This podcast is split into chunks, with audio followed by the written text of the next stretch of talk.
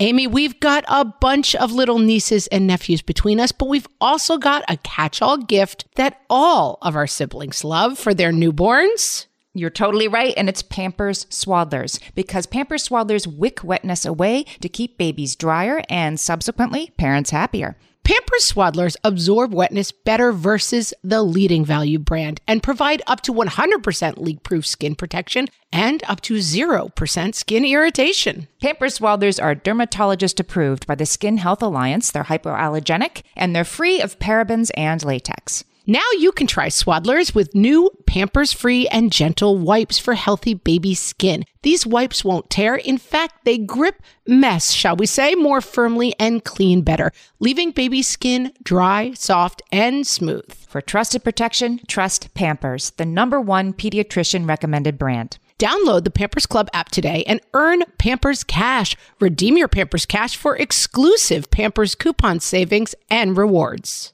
Only redeemable via Pampers Club. Pampers Cash has no cash value.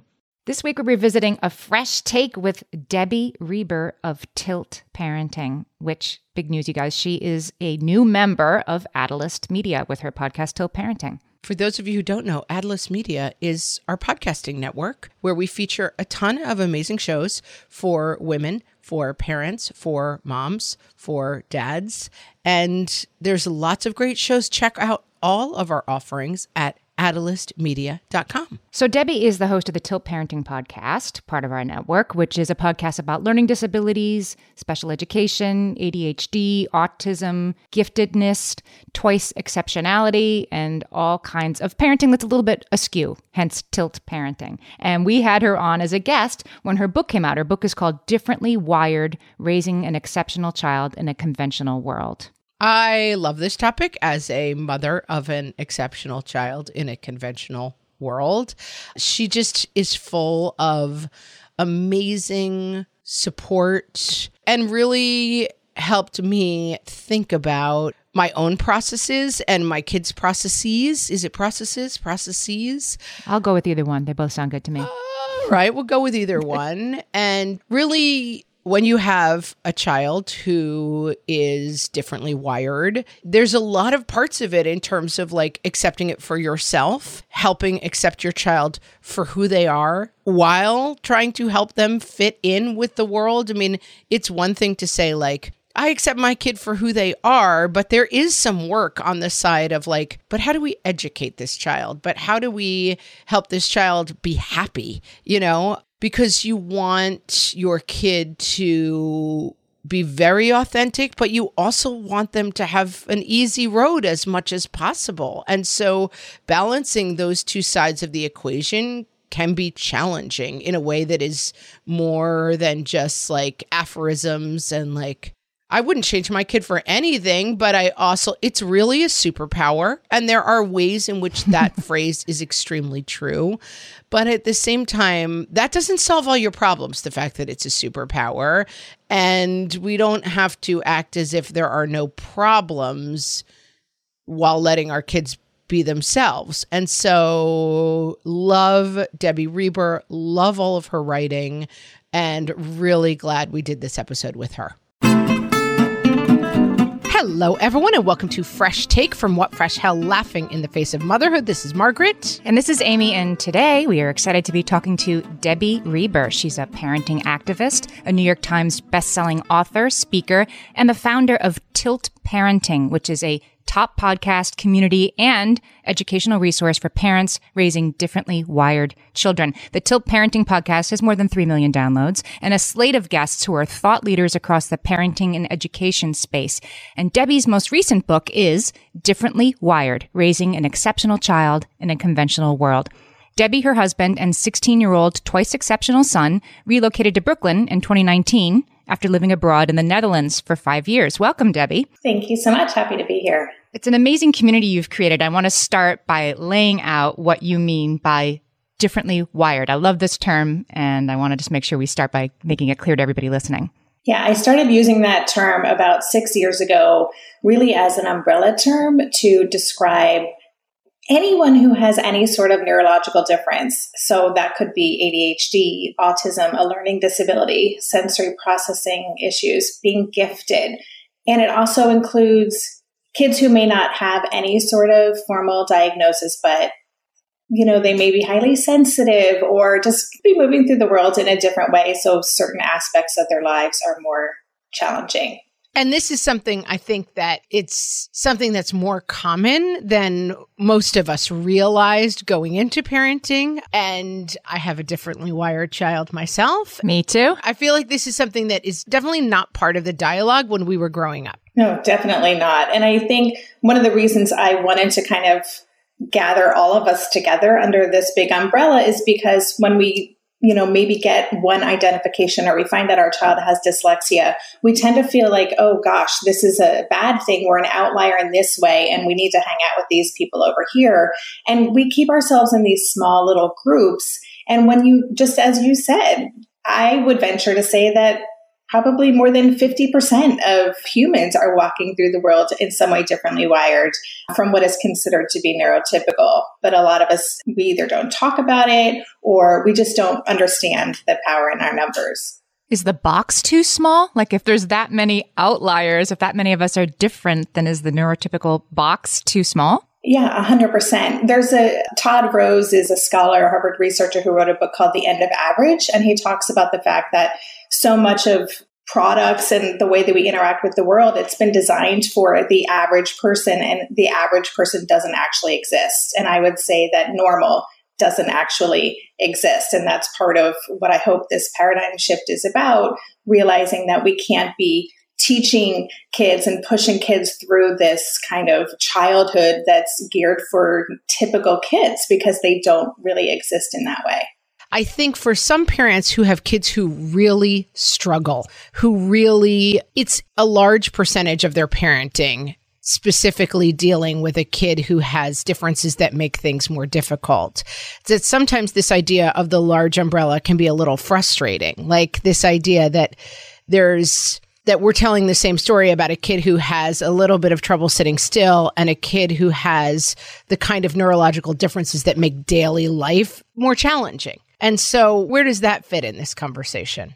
Yeah, I think in general, a lot of the work that I do and try to talk about and get people to change their minds around this idea that there is one way to be, that there's one way to move through the world, that there is one ideal educational model, you know, that workplace should look a certain way and that everyone else has to adapt to fit into that. And so I hope that part of doing this work is just creating more awareness for difference and hopefully just kind of pushing the boundaries for the way that we include different types of neurodivergent people in every environment in our society. One of the terms that you use in the book that I've heard before, but I think it's sort of a, a, newer term and probably new to a lot of our listeners is twice exceptional. What does that mean for a child to be twice exceptional? So, twice exceptionality is when someone is gifted, whether athletically gifted, creatively gifted, or, you know, what we commonly think of as being having that really high IQ, but also having one or more learning disabilities. And so twice exceptionality is really complicated because you might have a child whose intelligence, their giftedness is masking the fact that they actually have dyslexia or ADHD or another learning disability, or the learning disability may mask the giftedness. And so a child may be thought to be not as intelligent because they're a slow reader and they're lagging behind. And really, they have this incredible capacity that is not being taught to. So it's very complicated to really figure out how to support these kids we were talking to somebody else on the podcast that school is set up for a very specific type of child. The idea that like, oh, it's art. Okay, stop art right now. Go to English. Okay, stop. Like, but wait, I was just about to finish my butterfly. No art. Didn't you hear the bell? No more art. English. 18 minutes. Right, right. Next up, archery. It's like, wait, what? Like archery? I don't, this is not how any of us live our actual lives, right? Like nobody is expected to function this way as an adult. And yet we ask kids and I know for my guy who struggles with this, the constant change and the not knowing what to expect and the like, wait, I was just trying to finish something and now you're telling me archery is very, very difficult. Mm-hmm. And so, is that where this starts at the school level? It's where a lot of the challenges are highlighted because we're placing demands on kids that they simply may not be able to meet. And that, you know, what you just described, that's true for so many kids of really needing either they can hyper focus or they want to dive deep and spend so much time doing something and then they're asked to stop on a dime and transitions for kids with ADHD and some other neurodifferences can be so challenging. And I think for most kids, that model is not ideal. It's just that some kids are able to kind of pivot more easily. They are more flexible in their mindset and their thinking. And so they can, can go along with the program without too much protest. And of course, school is also where we find out sometimes for the first time that our kid is differently wired. I had a child who in second grade was still spelling phonetically a lot of the time. And it takes a teacher to say, this is out of the norm or you know your child does have this trouble with transitions i mean maybe the transitions are the problem right but you, that's when you first learn that your kid is an outlier in some way when they are being asked to do things in school yeah and there are all these expectations too just about classroom culture right so kids are expected to read social cues. There's usually one teacher and then there are 25 kids. They expect that kids are going to be able to see, oh, everyone else is lining up too, so I should line up. But for kids who aren't honing in on those social cues, they're going to be like, a, they may, may not even notice that anyone's lining it up. And even if they see them, they may be like, whatever, I am so much more interested in what I'm doing right now. So, yes, that just again, the demands of school tend to really bring all of this stuff to the forefront.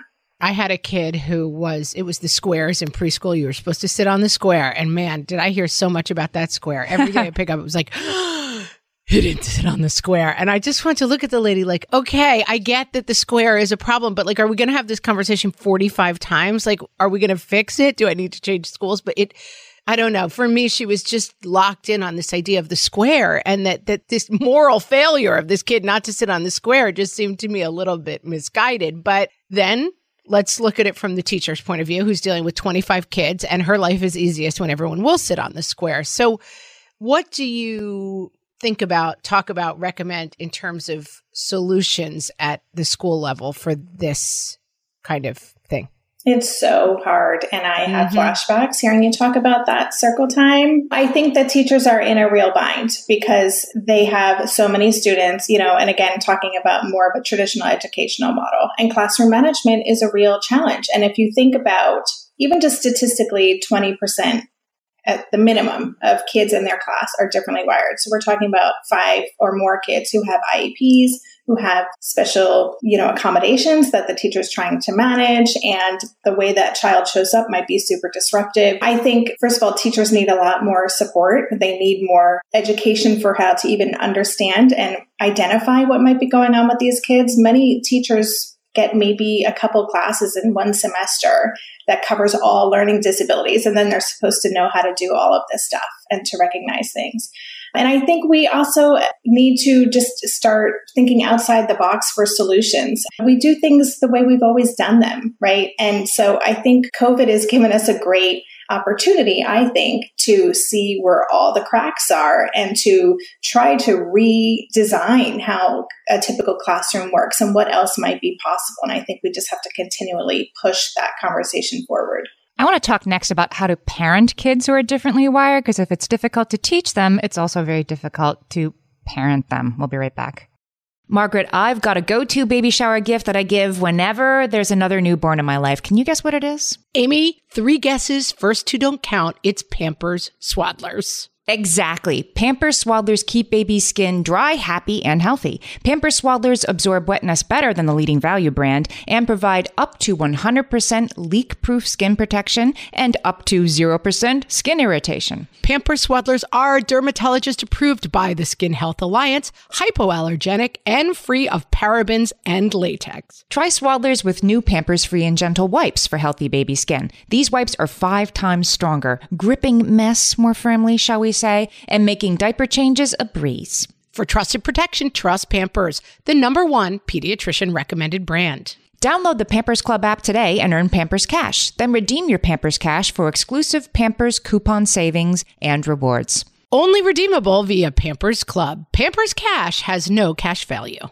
Margaret, I've been at the research again, looking into metabolic health and more importantly, metabolic flexibility, which turns out is the key to improved energy levels, better sleep, better fitness, all the things. And I found out about all this because we got a chance to try Lumen, the first handheld device that helps you manage your metabolic health. Lumen works when you breathe into it. If you do that first thing in the morning or after a workout, Lumen measures your metabolism by measuring the amount of carbon dioxide in your breath. It's science, people. That lets you see exactly what's going on in your body in real time. Then you use Lumen's app to get tailored guidance to improve your sleep, your nutrition, even stress management. If you're interested in figuring out the effects of different sorts of foods on your body, Lumen is a really cool way to see what's actually happening as your body burns fuel sources. If you want to take the next step in improving your health, go to lumen.me and use fresh to get $100 off your lumen. That is L U M E N dot M E.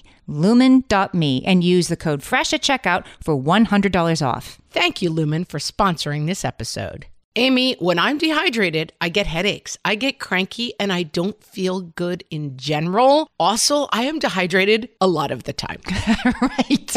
because being good with the water bottle is one thing, but getting that sodium and potassium with the fluids turns out that is the key to staying optimally hydrated. So, whether you're looking to hydrate during your workout, while traveling, or at the end of a long night, Sports Research Hydrate Electrolytes have got you covered with over 65 trace minerals, 7 essential vitamins, and coconut water powder. Crisp and refreshing without any sugar, this is hydration powered by sports research. Each box has 16 little stick packs that you can take on the go, whether you're headed to an exercise class, a night out with friends, or a podcasting conference. And did we mention they come in delicious flavors from raspberry lemonade to cherry pomegranate? Stay hydrated with Sports Research Hydrate Electrolytes. Visit sportsresearch.com and use the code WhatFresh at checkout for 50% off your purchase of Hydrate. That's S P O R T S R E S E A R C H dot com, sportsresearch.com, and use code WhatFresh for 50% off your Hydrate Electrolytes order. We're talking to Debbie Reber. Her book is called Differently Wired A Parent's Guide to Raising an Atypical Child with Confidence and Hope. And Debbie, in the book, you say, I circled the sentence, the parenting strategies our friends with neurotypical kids use are inadequate for us. I mean, sometimes people from the outside will be like, just tell them to sit on the square. Just tell them like you mean it, right? Then that would work for their kid. Why wouldn't it work for your kid? You must be doing something wrong. It's very frustrating, but it's something that anybody who has a differently wired kid can identify with. Yeah, and I think that is one of the most isolating parts of this is, you know, especially when our kids are younger and we start realizing, wait a minute, I read that book. Exactly. And I'm doing those things and I am not getting the same results. And so then we internalize that I'm screwing up, I'm a failure as a parent, I'm being judged by everybody else. And we can really kind of parent from an ego place which is not when we make our best parenting decisions, speaking from experience. You don't say. yeah. So it is. It's really isolating and confusing and overwhelming, especially if we're just starting to realize, oh boy, this is not going the way I thought it would go. I think this brings us into the idea of the tilt, right? Like, can you describe that to us and how this idea has changed your view of parenting? Yeah, when I think about the tilt, I really think about our own mindset shift. So, oftentimes, when we discover that our child has some sort of neuro difference, as parents, we go into fix it mode. We put our energy into getting them to fit inside the box, getting them back on track, on the right path with through therapy and support for them. And the work that I do and the tilt that I talk about is really us as parents and caregivers doing our own deep inner work to let go of this idea of who our child should be or who we would be as parents and really leaning in to the human that we're raising and kind of shifting our thinking about what's possible. So it's really a shift from a deficits mindset to a strengths based parenting approach focused on us kind of doing our own inner work. And I, I think for our listeners, this is something that we talk about across parenting that parenting the child you have is your job and that spending a lot of time trying to make your child into the child you wanted to have is not your job. And that for kids who are neurotypical, non neurotypical, who are different than what we expected in any way, I think that often we skip the first stage of this, which is a deep acceptance of what is actually going on. And I know that for myself, the idea of like it'll be fine like it will be fine but it won't be the fine that you're thinking it's going to be. It's going to be this other kind of fine. So much of the trouble in parenting i think lies in this piece of trying to parent the kid we had in our minds. 100% i think that's where most of the pain is is that disconnect between reality and what is and this vision we had in our mind of what we expected. And it is work that i think like you said some people try to gloss over or they feel like, okay, you know, I get it, I'm good, I'm accepted, I'm moving on. And I think acceptance is ongoing work. That's a good point. Because our fears, our worries, it just keeps creeping up. And it, we have a lot of opportunities when we're raising these kids to confront those, to notice what's coming up, and to continue to do that work. So it isn't a once and done kind of thing, it's ongoing. And what I love about this is that these tilts are not for our kids, right? This book isn't 18 ways you can get your off center kid back to center. It's 18 ways you can move your expectations off center. 18 strategies to get that kid on the square. right. It's 18 strategies to, you know, be at the same 10 degrees to the left that your kid is and be okay with that because you have to stand up for that. You give an example in the book that I, it really hit me because I've been on both sides of this about being in the store or wherever your kid is having a tantrum that, you know, is the heavens can hear it. And you're getting the looks from the other people in the store. Like, well, I know what I would do if that was my kid, right? And I have been both the parent getting the stares and the parent giving the stare. I have. Like, just quiet that kid down. What's the matter with you? We don't know what's going on beneath the surface. It's an iceberg. And when you're a parent of a differently wired kid and that's having, that's manifesting itself in public and you start parenting for the audience instead of for the kid, it's a real pitfall. I love how you put that parenting for the audience. That's exactly right. And I think back of on things that I've done and I still feel deep sense of not shame, but just like so sad that I made those decisions that I essentially threw my child under the bus to save face for myself Uh, as not something I'm proud of, but that is something that we have to, you know, and it, it, shows up more strongly for some people than others, right? There are some people who just can parent from that sense of, I know who I am, I'm good, I don't need to explain myself to anybody. But for most of us, we care about what other people think. And so that is something we have to keep kind of working through and letting go of.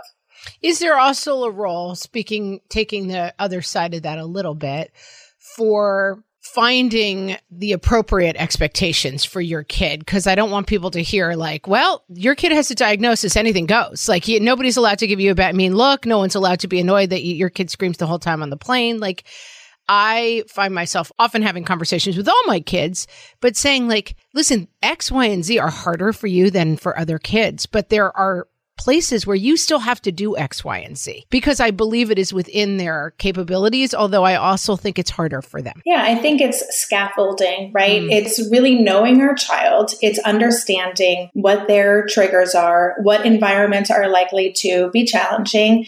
And then I'm a big fan of Dr. Ross Greene's work and The Explosive Child. He has a collaborative and proactive solutions model, which is really about coming up with plans ahead of time. And so you know, the big goal here is to help our kids so that they know how to navigate situations, scenarios that can be triggering for them or where they're likely to have a meltdown because it's unpredictable or it's too much sensory information.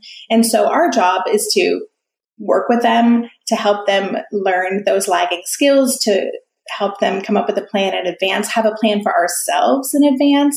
What are we going to say if this happens, how are we going to respond to the audience? How are we going to, in that moment, handle it? The more prepared we can be and keep kind of working on this with our kids, then we can all kind of grow those skills together. And it's that shift again of like stopping putting it on just your kid, like turning it on yourself a little bit too, preparing yourself for that situation, which is a different perspective that I got from this book. It's looking at the man in the mirror a little bit. We know that all behavior is communication. So if a child is having a hard time in any situation in public, wherever it may be, it's because they can't do anything different in that moment. It may seem like it's manipulative. It may seem like it's just poor behavior, a spoiled child, whatever is coming to our mind. Mona Delahooke, she wrote an amazing book called Beyond Behavior. She talks about this. She says 95% of behavior is not purposeful it is a child's reaction to not having the skills to do anything different in that moment. So if we look at all of these opportunities as ways to learn and grow and practice, that can really shift how we experience them in the moment. So here's a tilt in the book, Debbie, that I loved, which was becoming fluent in your child's language. This was one of the sort of 18 tilts.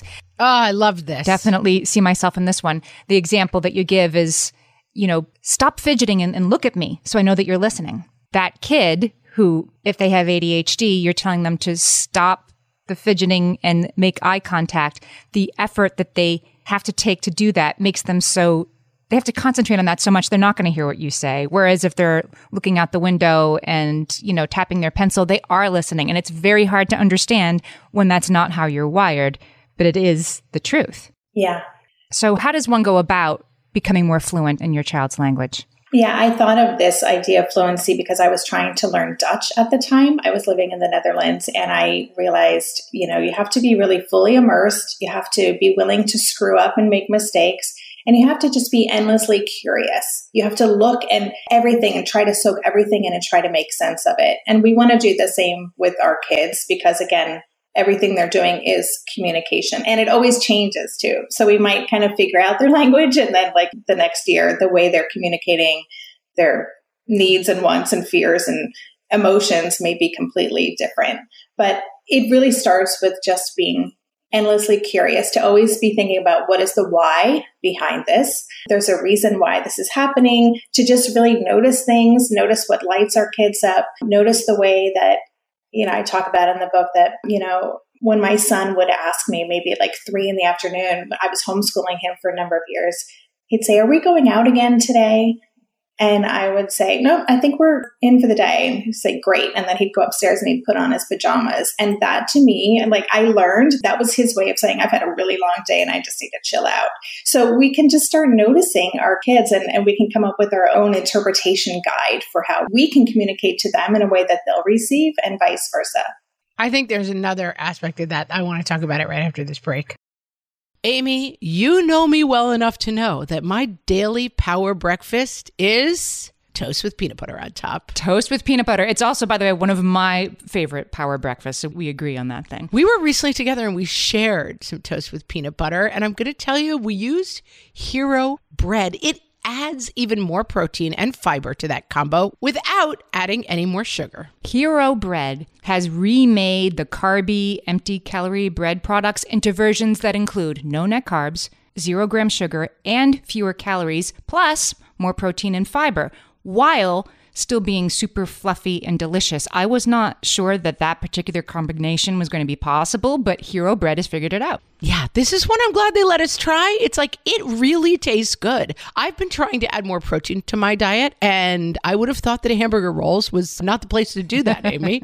but all of Hero Bread's products, from rolls to tortillas to croissants, we please, offer protein and fiber, zero to one grams of net carbs, and zero grams of sugar. Start your Hero Bread bundle on their website and get 10% off your order. Go to hero.co and use the code motherhood at checkout. I like this bread, people. It's H E R O dot C O and code motherhood for 10% off your order of Hero Bread. Lynn, this time of year, parenting can be such a flusterclux. You've come to the right place. I'm Lynn Lyons, and I've been treating anxious families for over 30 years. I'm Lynn's sister in law and co host Robin Hudson. Join us for Flusterclux, a podcast for parents who worry. Wait, that's everybody. Yeah, these last few years have felt like one long anxiety attack for so many. Why do you think parents are always surprised that a podcast about anxiety relates to them, even if no one in their house has an anxiety disorder? Well, worry is human. Everyone does it. And anxiety shows up when we face uncertainty. All the parenting tips you've taught me have been essential. I love to break it down into skills we need to manage worry in our families. We've covered so many topics depression, burnout, meltdowns, perfectionism. Don't forget scary mothers in law. Right, but of course, that's not my mother in law Because that's my mother. and a listener. As a psychotherapist, I like to teach parents and kids how to respond to everyday moments in healthy ways. Managing anxiety really can be taught. It really can. And I'll even tell you what to say. We talk about serious stuff, but without being too serious. Anxiety wants everything serious. Anxiety doesn't stand a chance when we're laughing, even about the tough stuff. This idea of knowing your child's language reminds me too of a role that was a little bit unexpected for me of being kind of your child's translator to the world in terms of like school. I feel like I'm goofing on my kids' teachers. My kids have had amazing teachers and like there's been a couple bumps on the road, but I had one teacher who was not a great match with my kid and kept saying to me, Well, all he does is sit and just recite facts about the universe all day. And we're trying, this was kindergarten, we're trying to get him to say the sight words because he wouldn't say the sight words. And I said, Would you do me a favor tomorrow when he comes in and sit with him in the corner quietly and have him read a book to you? He knows the sight words. That's not the problem. This is a kid who can verbally recite facts about Pluto while learning something else.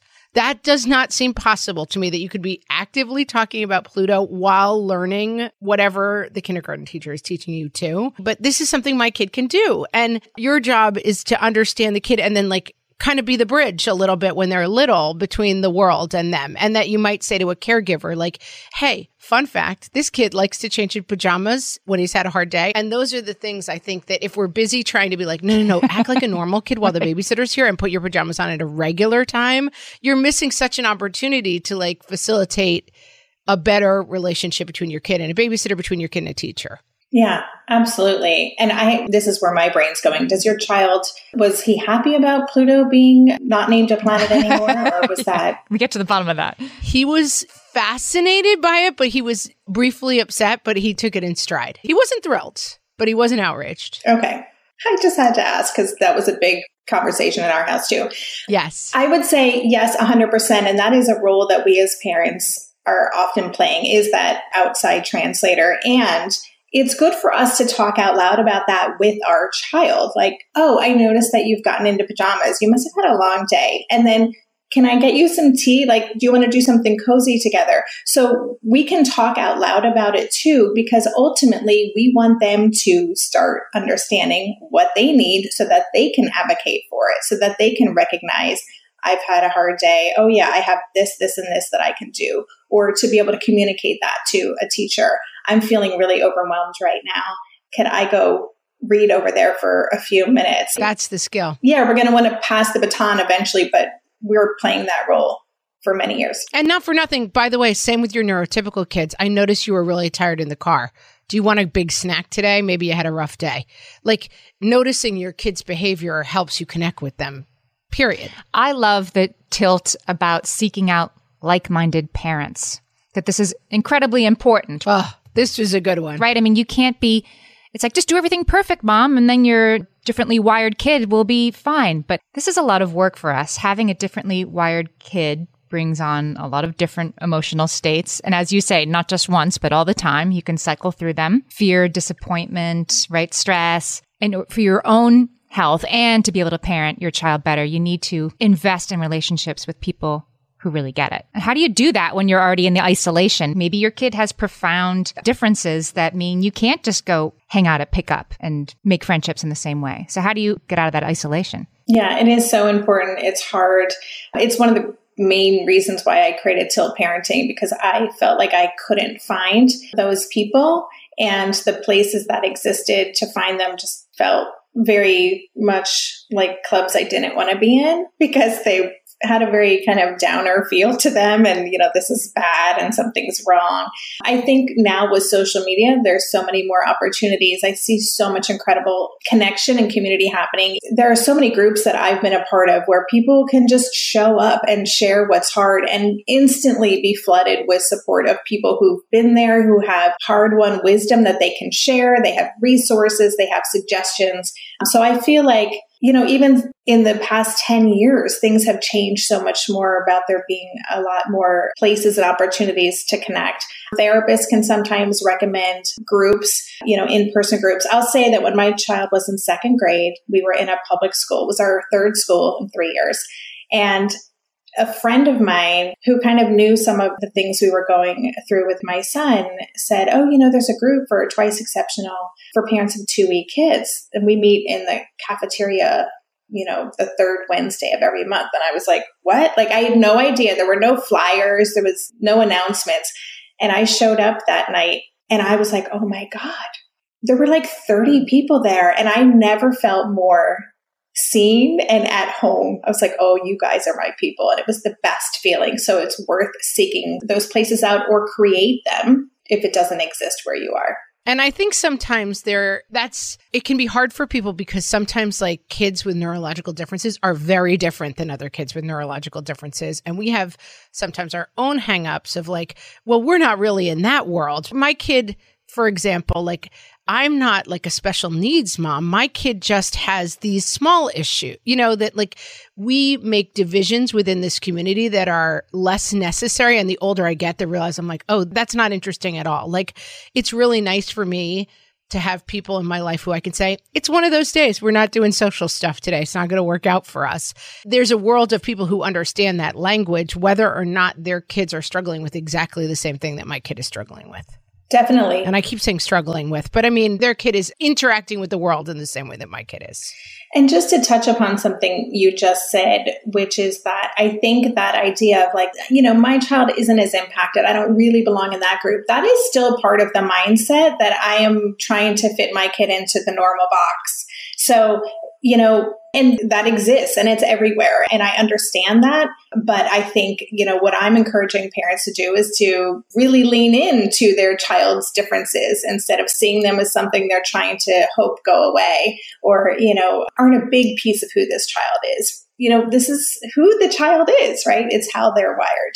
I will absolutely admit that, like, I want my kid to be more normal. And I have, you know, this idea of like passing as normal. And, but if I show this part, then I'm giving into it. It's, that is a really interesting line that I think that this book is really good about in terms of just saying, like, that big part is just that acceptance of like everything's okay. And also, spoiler alert, you're not changing anything by pretending anything is what it's not. Yeah, you just said it. And I'm going to just throw in there too our kids, this generation, they're fine with most all of this. And even if we expand this to talk about sexual orientation, gender identity, like it's us, it's the parents who struggle with trying to wanting our kids to kind of have easier lives or be kind of more in this normal framework. Whereas kids are like, hey, you know, I am who I am, you know? Right. And normal is what's normal? Normal's boring. Debbie, you talk about parenting from a place of possibility instead of fear. And I feel like that's standing at the top of the basement steps looking down at the dark, right? That where this really all comes from, like, actually, my kid's fine. They're not that problematic, is coming from fear of what will become of them 25 years from now. What kind of adult will they be if they can't sit on their square? You know, some of that, like, you need a little fear, like, some of that you're being told by the teacher. This seems like a very important tilt and maybe the most important one, but also the most difficult one. How do you adjust your mindset from fear to possibility? I think the most important thing first is to acknowledge your fears and to get them out on the table and to, and I mean, even the really you know, my child is going to be living under a bridge someday, you know, like really go there because if we don't kind of bring light to those fears, they're going to be influencing our parenting choices anyway. So we want to acknowledge them and see them for what they are. And then we want to work consciously work to reframe them and flip them around. And so that means just really getting conscious about every decision we make. You know, this school isn't working for my child and I'd love to homeschool, but, you know, start thinking, what are the buts? That will screw up their chances of going to this college that I think I don't have what it takes. You know, if you start listening to all of those reasons, they tend to all be from a place of fear. And what we want to do is choose love and possibility. Maybe a year of homeschooling would actually be the best thing to help my child kind of really regain their love of learning. Maybe this will work out better than I could have imagined. And so we want to actually do the work. We can write down those thoughts, all the beliefs that are fear based, and flip them around and try to come up with replacement beliefs that are rooted in possibility. I think uh, we've talked about that a ton on the podcast. When I was little, at some point, I used to have dreams that things were chasing me. And I realized at some point that if I turned around and looked at the thing, I would wake up and it would go away. And it's like, that is such a metaphor for parenting. Like, if you would just turn around and really look at it, you're running from something that you don't need to run from. Like, there's nothing so scary there. And even if it is so scary, it's still better to look at it because the solutions only come after you really, really look at it. And there are, I mean, I think it can be too facile for people sometimes to be like, this is a superpower and there's positives to this. And that I know for people I know who really have been struggling with really difficult situations, that that feels sometimes a little like, you know what, thanks a lot. But for me, we're really in something hard here. But still looking at it is the first step. I just want to say too that for parents who are struggling, who have bigger struggles, and those fears may be very real, this is again ongoing work that we have to do to confront these ideas that we had. Like the more that we can lean in to who our child actually is, that could be a lifetime of work for us. But I believe so deeply that no matter how our child is wired, no matter what differences they have, they have, they're here exactly as they're intended to be. They are here to do things with their lives. They're creative, resourceful, and whole in their own way. It is our expectations of what they should be, as you know, going back to what we said in the beginning, that hangs us up and that creates all of that fear. And so just this perpetual leaning in and doing that work and getting creative about what is actually possible because so much more is possible than we could imagine. But we do have to expose all of those fears. We have to face them because they're not going to go away no matter what. So we might as well, I talk about making an uneasy alliance with our fear. Like, oh, yeah, I know you. I've seen you before.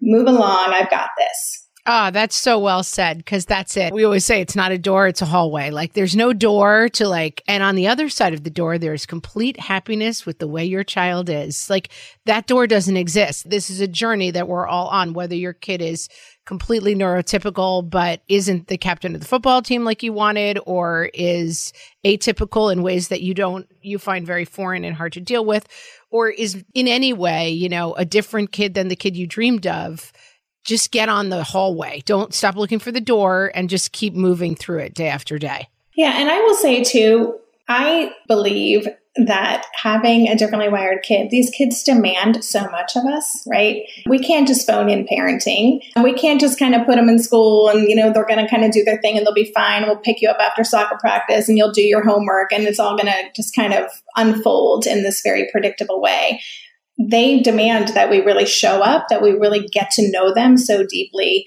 if we want them to thrive. And the benefit of that is that we can have such deep, meaningful relationships with these humans. You know, we can grow so much as parents.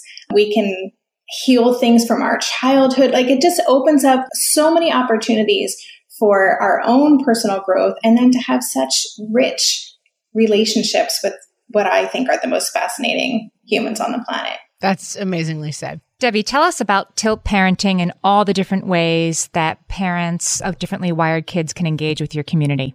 So, Tilt Parenting, actually, I'm coming up on my five year anniversary, which is very exciting. Hey, Congrats. congratulations. Thank you. And I launched it as a revolution to shift the parenting paradigm. I launched it with a podcast. That's the primary resource there. I just released episode 246 or something. So I have conversations with thought leaders and authors and all kinds of folks.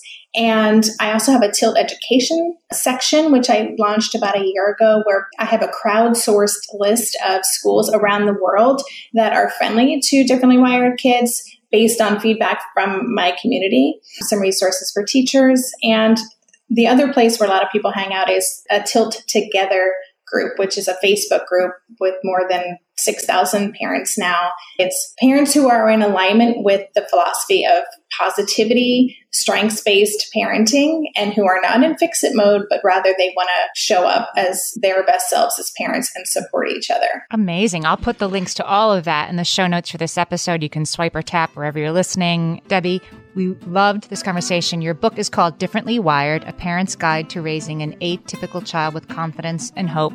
This book is terrific. If this conversation spoke to you, get the book. Thank you so much. Thanks so much. I really enjoyed this conversation. Thank you. Me too.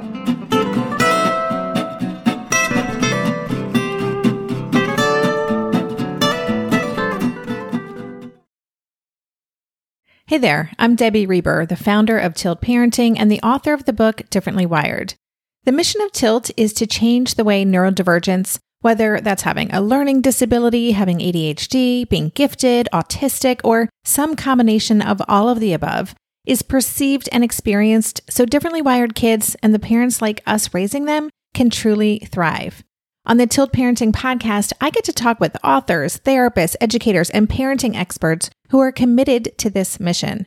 I ask the questions my listeners are most curious about when it comes to supporting our kids. And in turn, my guests share strategies for challenges, out of the box ideas for navigating school, best practices for therapies, tips for advocating, and so many thoughtful insights on what it really takes to help our kids grow up feeling seen and respected so they can create awesome lives for themselves. I know that raising a differently wired kid can feel overwhelming and isolating, but I promise you, you are not alone, and it can feel so much better. If you're on this parenting journey, come listen to Tilt Parenting. Together, we can shift this paradigm and show up for our exceptional kids with hope, possibility, and joy. When it comes to raising kids, there's so much to consider. Things like what do we feed them? When do we feed them? How do they sleep? What does it look like to raise kind kids? How does their nervous system work? How do I keep myself calm? What are my triggers? There's so much that comes into play, and we are distilling all of that information for you at Voices of Your Village podcast, where we bring experts in the field of early childhood and education and psychology and across the board so that you don't have to comb the internet for information you get to show up and hang out and have shame free, judgment free conversations and insights into what it looks like to raise kind, empathetic, emotionally intelligent humans. I'm Alyssa Blask Campbell. I have a master's degree in early childhood education. I'm a mom of two, and I am walking this journey right alongside you doing this work. Come hang out with me at Voices of Your Village, and we can dive into real conversations with actionable tips.